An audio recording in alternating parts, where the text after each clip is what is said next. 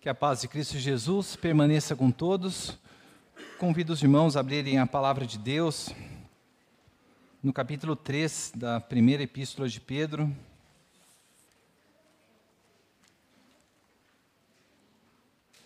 E acompanhe a leitura dos versículos 8 até o 12. 1 Pedro 3, 8 ao 12, assim diz a palavra do nosso Deus. Finalmente, tenham todos o mesmo modo de pensar. Sejam compassivos, fraternalmente amigos, misericordiosos, humildes. Não paguem mal com mal, nem ofensa com ofensa. Pelo contrário, respondam com palavras de bênção, pois para isto mesmo vocês foram chamados, a fim de receberem bênção por herança. Pois aquele que quer amar a vida e ter dias felizes, refreie a língua do mal e evite que os seus lábios falem palavras enganosas. Afaste-se do mal e pratique o bem. Busque a paz e empenhe-se por alcançá-la, porque os olhos do Senhor repousam sobre os justos e os seus ouvidos estão abertos às suas súplicas, mas o rosto do Senhor está contra aqueles que praticam o mal. Senhor Deus e Pai, Clamamos mais uma vez a Ti pedindo que o Senhor venha abrir os olhos do nosso coração, a fim de que venhamos atentar, Senhor, para a grandeza da Tua palavra. E é no nome de Cristo Jesus que nós te pedimos. Amém, Senhor.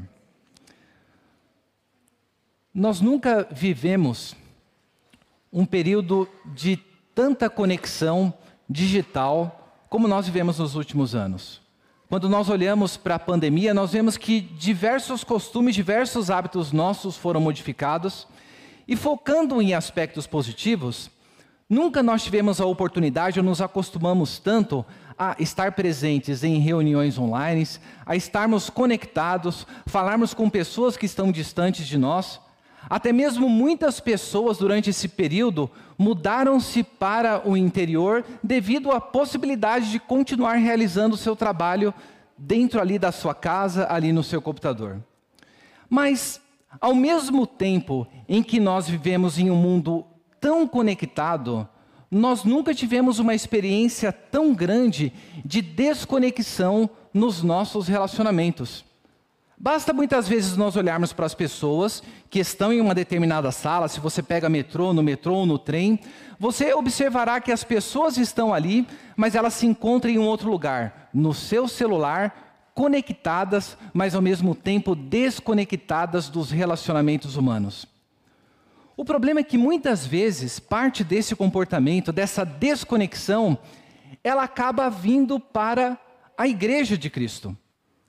Nós sabemos que muitas pessoas ainda não acostumaram, não retornaram para o convívio do corpo, e muitas que retornaram, às vezes se encontram como que desconectadas e não se percebendo como pessoas que fazem parte de um corpo, de um corpo vivo.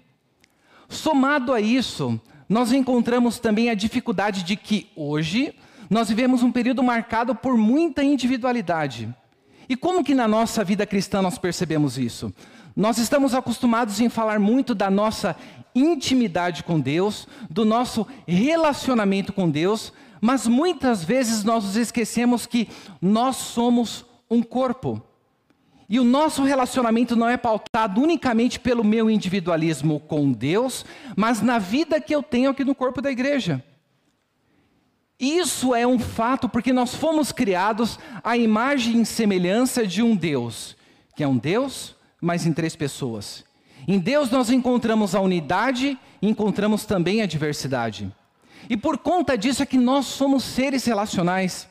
Nós gostamos de estar junto de pessoas, mas muitas vezes nós somos tomados por essa desconexão, tomados pela individualidade e deixamos de experimentar a grandeza do que é viver no corpo de Cristo. Sabendo que dentro do corpo de Cristo, nós necessitamos de restauração dos nossos relacionamentos. Nós vamos olhar aqui nessa manhã o que a palavra de Deus tem a nos dizer sobre coisas que nós precisamos atentar e cultivar na nossa vida para que nós vivamos relacionamentos que glorifiquem e espelhem o nome de Deus. Hoje nós estamos aqui um domingo, todo domingo é um domingo missionário, mas em especial estamos aqui oferecendo ofertas que serão direcionadas para esse trabalho. E veja, a igreja, como nós já vimos em Pedro, ela é uma raça eleita, ela é um povo que foi escolhido para transmitir as virtudes do nosso Senhor Jesus Cristo. Então, nessa manhã, nós observaremos aqui o que, a palavra de Deus tem a nos falar a respeito dessa restauração dos relacionamentos que nós tanto necessitamos dentro do corpo de Cristo. Nas pregações anteriores, Pedro ele nos mostrou que a igreja, o povo de Deus, nós como indivíduos, estamos no mundo e esse mundo é um grande palco onde as pessoas elas estão a nos observar. E nós estamos envolvidos em diferentes relacionamentos. Nós vimos ali das nossas obrigações, dos nossos relacionamentos para com as autoridades, para com o governo, a sociedade. Nós vimos também que nós temos os nossos relacionamentos profissionais e temos as nossas obrigações para com os nossos chefes no nosso trabalho. E vimos também nos últimos domingos o relacionamento que nós desfrutamos dentro do casamento, dentro da família, entre o homem e a mulher.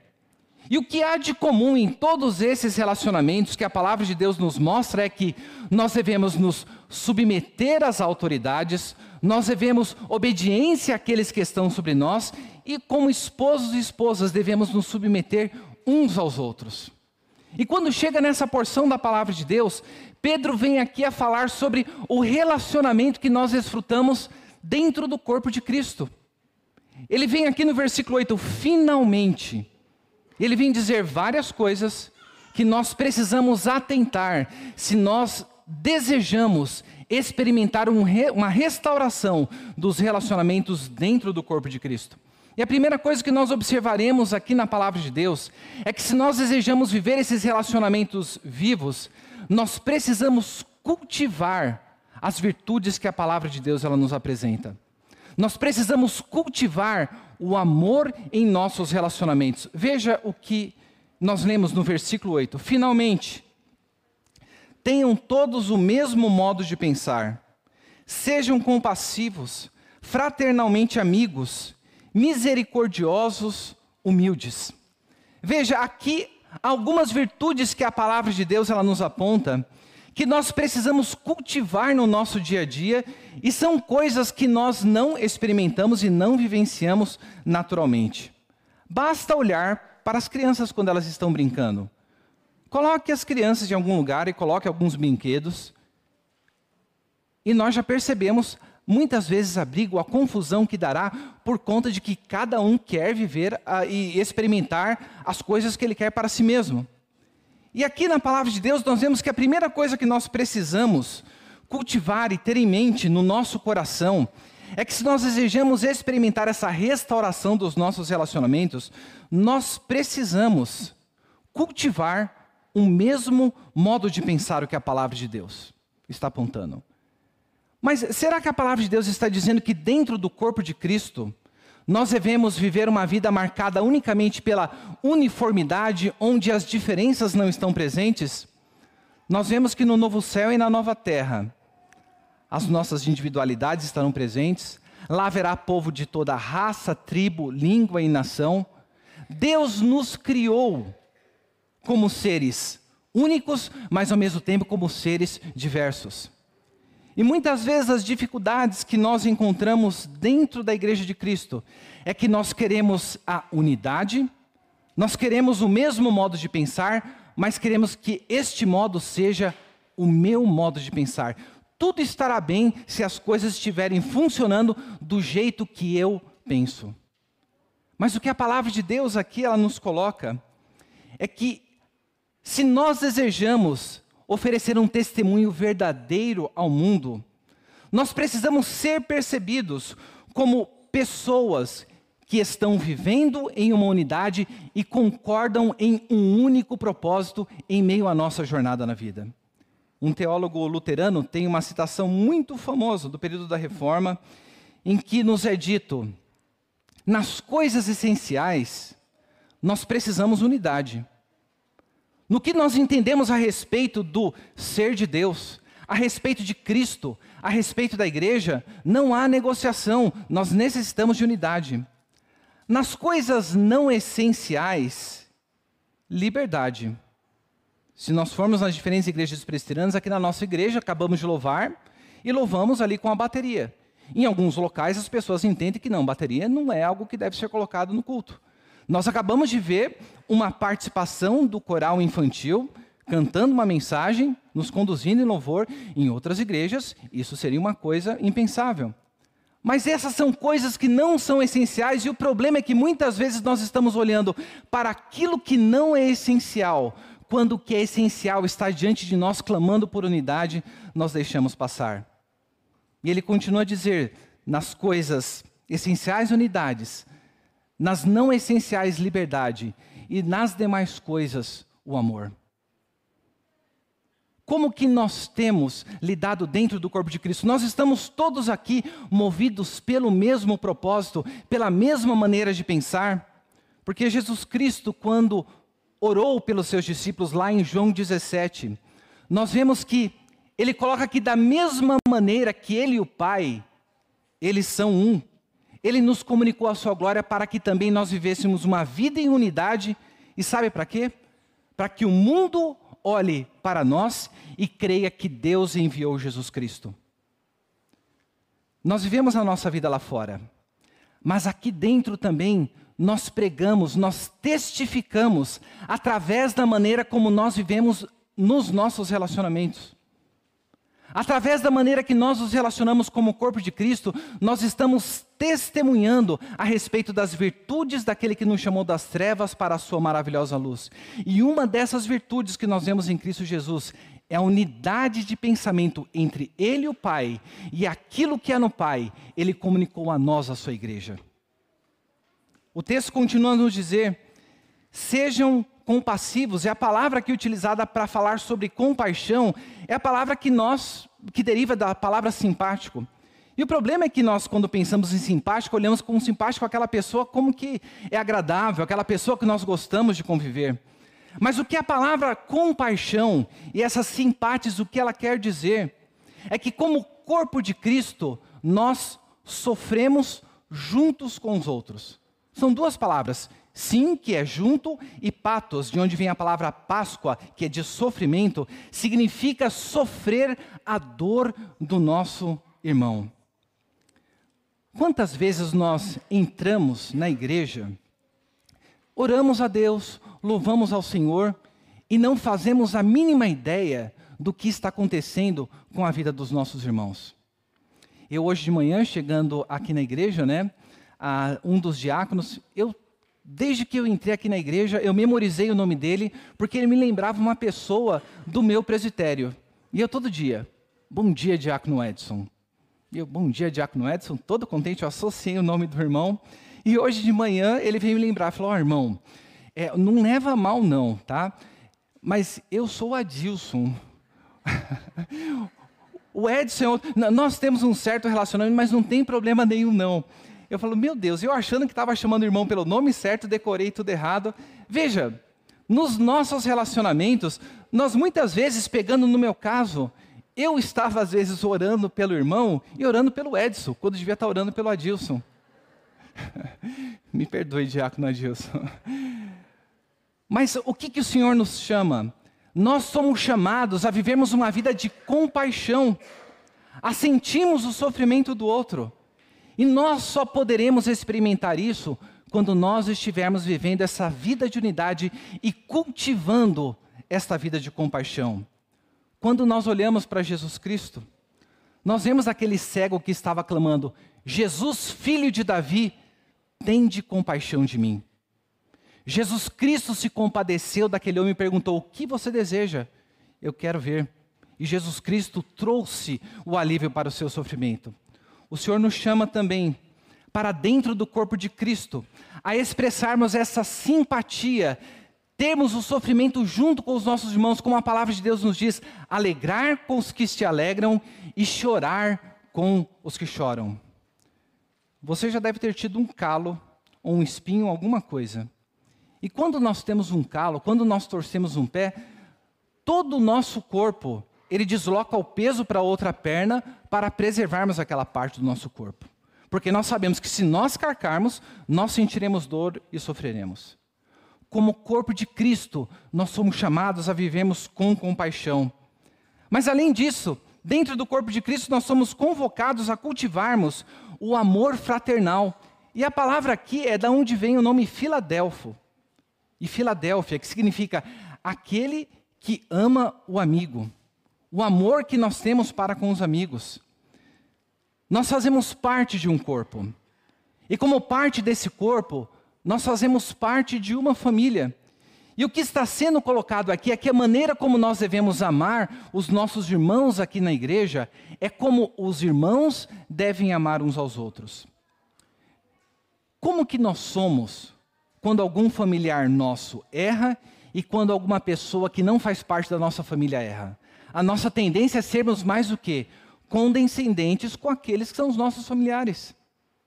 Nós tendemos a nos voltar e cuidar mais da nossa família. E a palavra de Deus está nos dizendo que há necessidade que no corpo de Cristo nós cultivemos esse amor fraternal.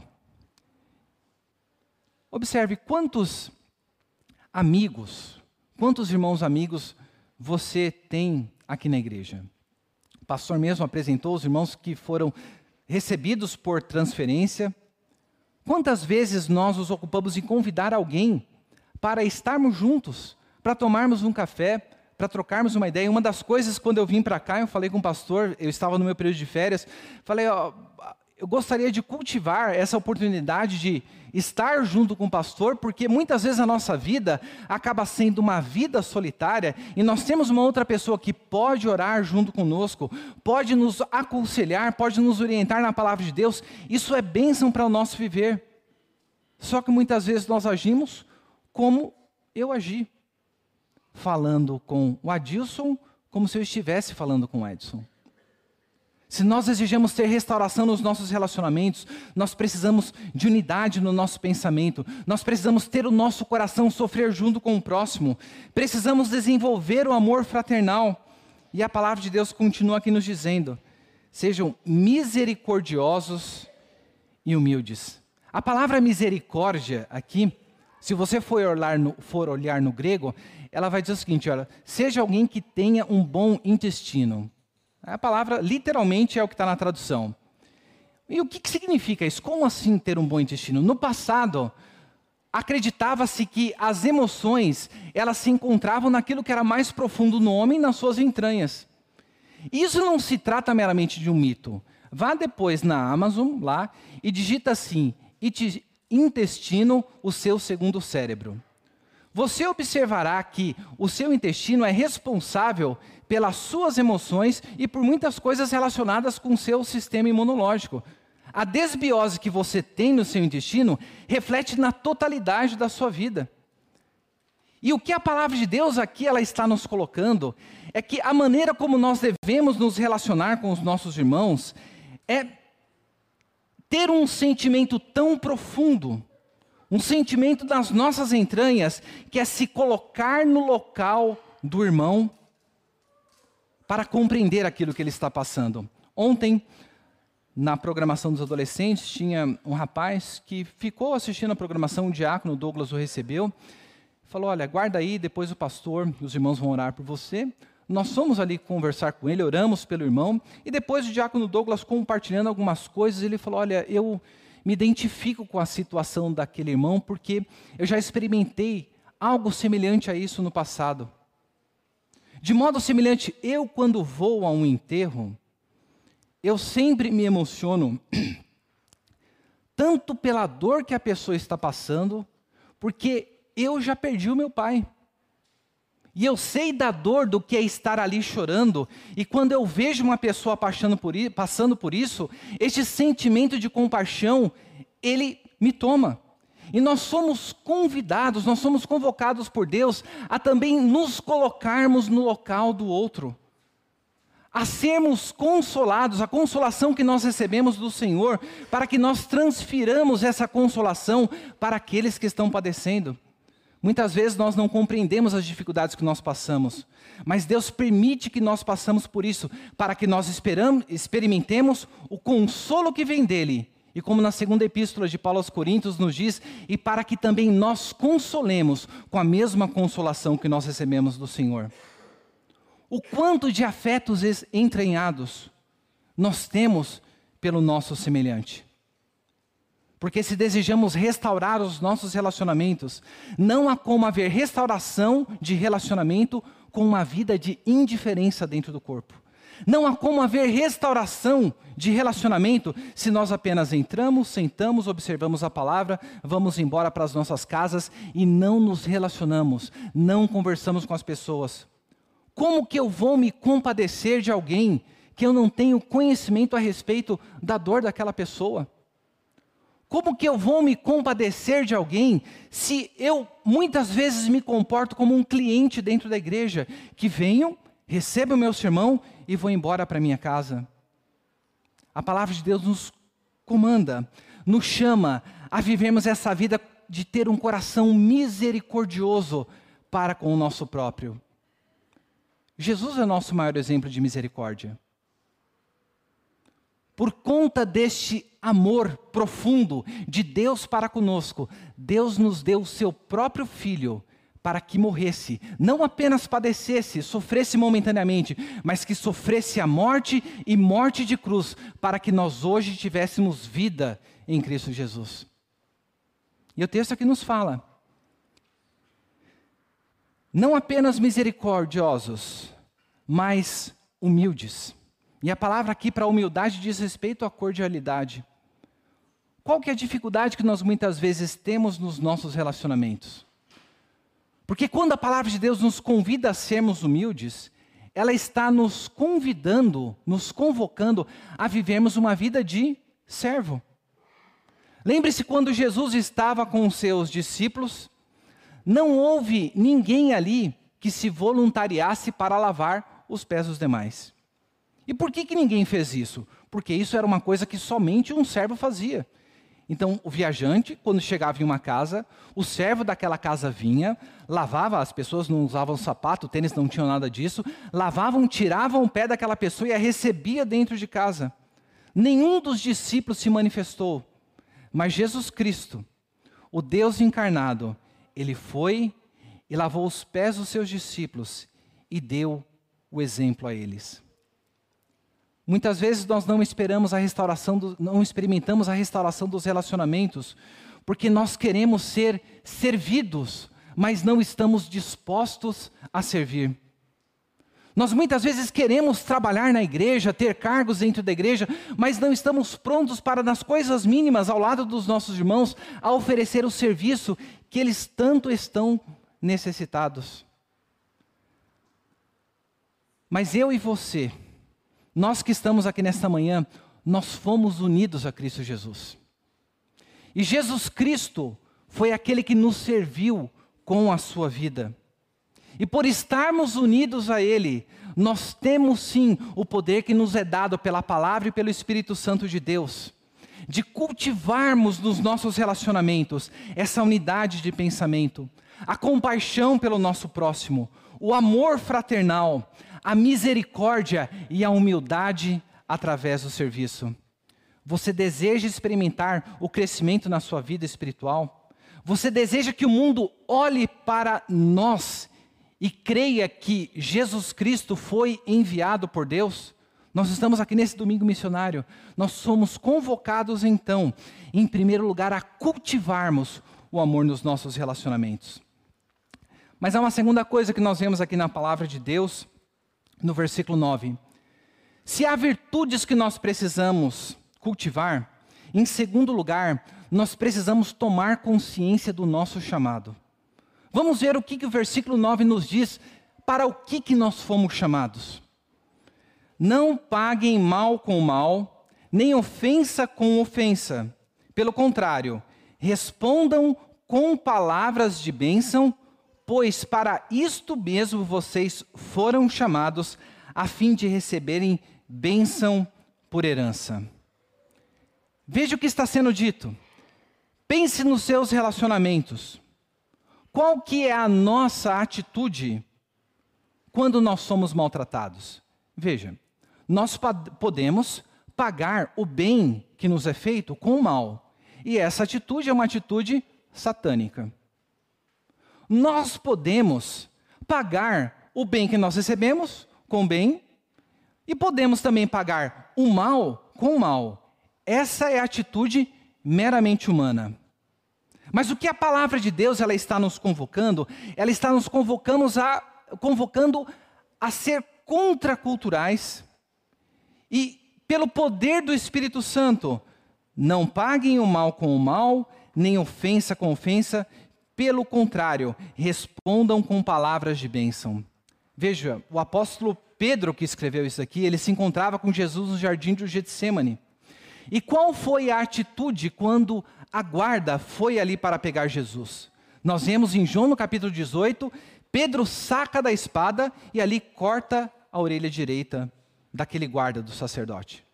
Nós vemos Jesus ali, restaura a orelha no seu devido lugar, e Jesus Cristo diz a Pedro: Olha, aquele que lançar mão da espada, ele viverá pela espada e morrerá pela espada. Nós somos convocados pelo Senhor a termos consciência do nosso chamado, que nós não fomos chamados para viver uma vida marcada pela vingança, mas eu e você somos chamados para abençoar aqueles que muitas vezes estão nos maltratando.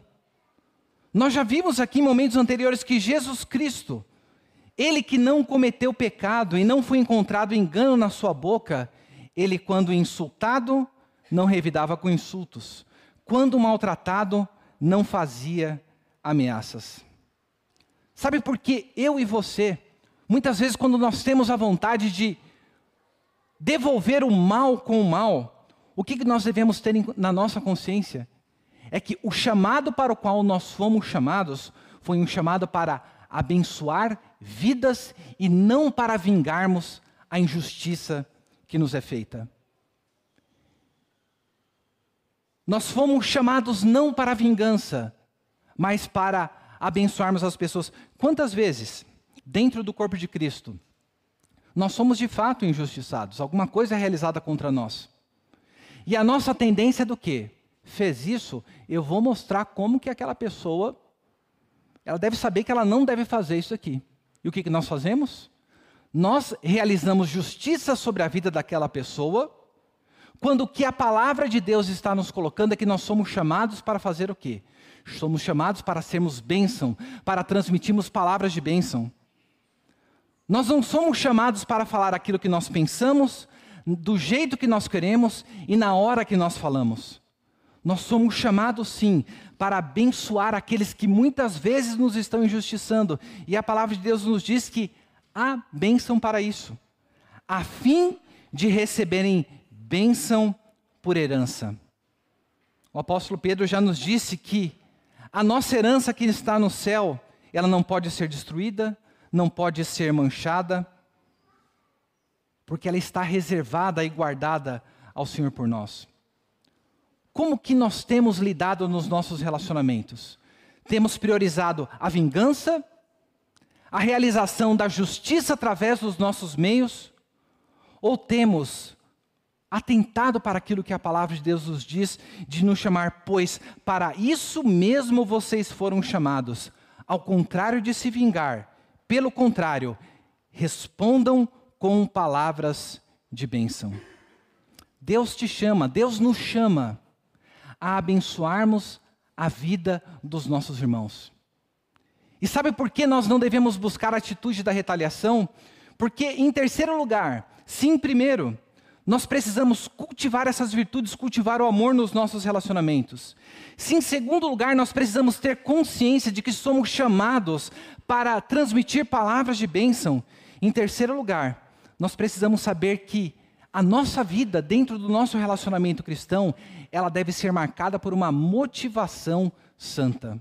E nós vemos aqui nos versículos que se seguem, do 10 até o 12, que Pedro vai se utilizar do Salmo 134 para nos falar a respeito da nossa conduta cristã e falar da nossa motivação, porque devemos viver assim. Olha o que ele nos diz no versículo 10. Pois aquele que quer amar a vida e ter dias felizes, refreia a língua do mal, evite, evite que os seus lábios falem palavras enganosas, afaste-se do mal e pratique o bem, busque a paz e empenhe-se por alcançá-la. Quem aqui deseja viver uma vida boa? Eu tenho certeza que todos aqui responderão sim, eu desejo viver uma vida boa. Eu quero amar a vida e eu quero ter dias felizes. Agora observe como muitas vezes nós vivemos a vida cristã dentro do corpo de Cristo.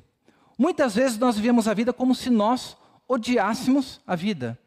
É como aquele desenho antigo lá do Lip, do Charlie, ó céus, ó dia, aquele desânimo total.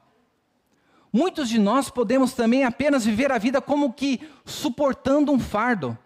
E quando as pessoas perguntam para a gente como é que andam as coisas, vai indo, né? Sabe como que é? Estão no trilho. Então apenas suportam. Há outras pessoas também que elas escapam da vida, escapam das suas, das suas dificuldades, escapam das coisas que elas devem buscar, mas o que a palavra de Deus nos mostra aqui é que é possível sim hoje e não apenas no tempo futuro, desfrutarmos de amar a vida e ter dias felizes. E o que, que o salmista nos mostra sobre esses dias felizes? Depois na sua casa, pega, pegue o Salmo 34 e leia lá no Salmo 34 o trecho que vai do versículo 12 ao 16, mas leia o salmo inteiro. Esse salmo foi escrito quando Davi estava sendo perseguido por Abimeleque e ele se fez de louco ali perante o rei para não ter a sua vida ceifada. Ele estava fugindo.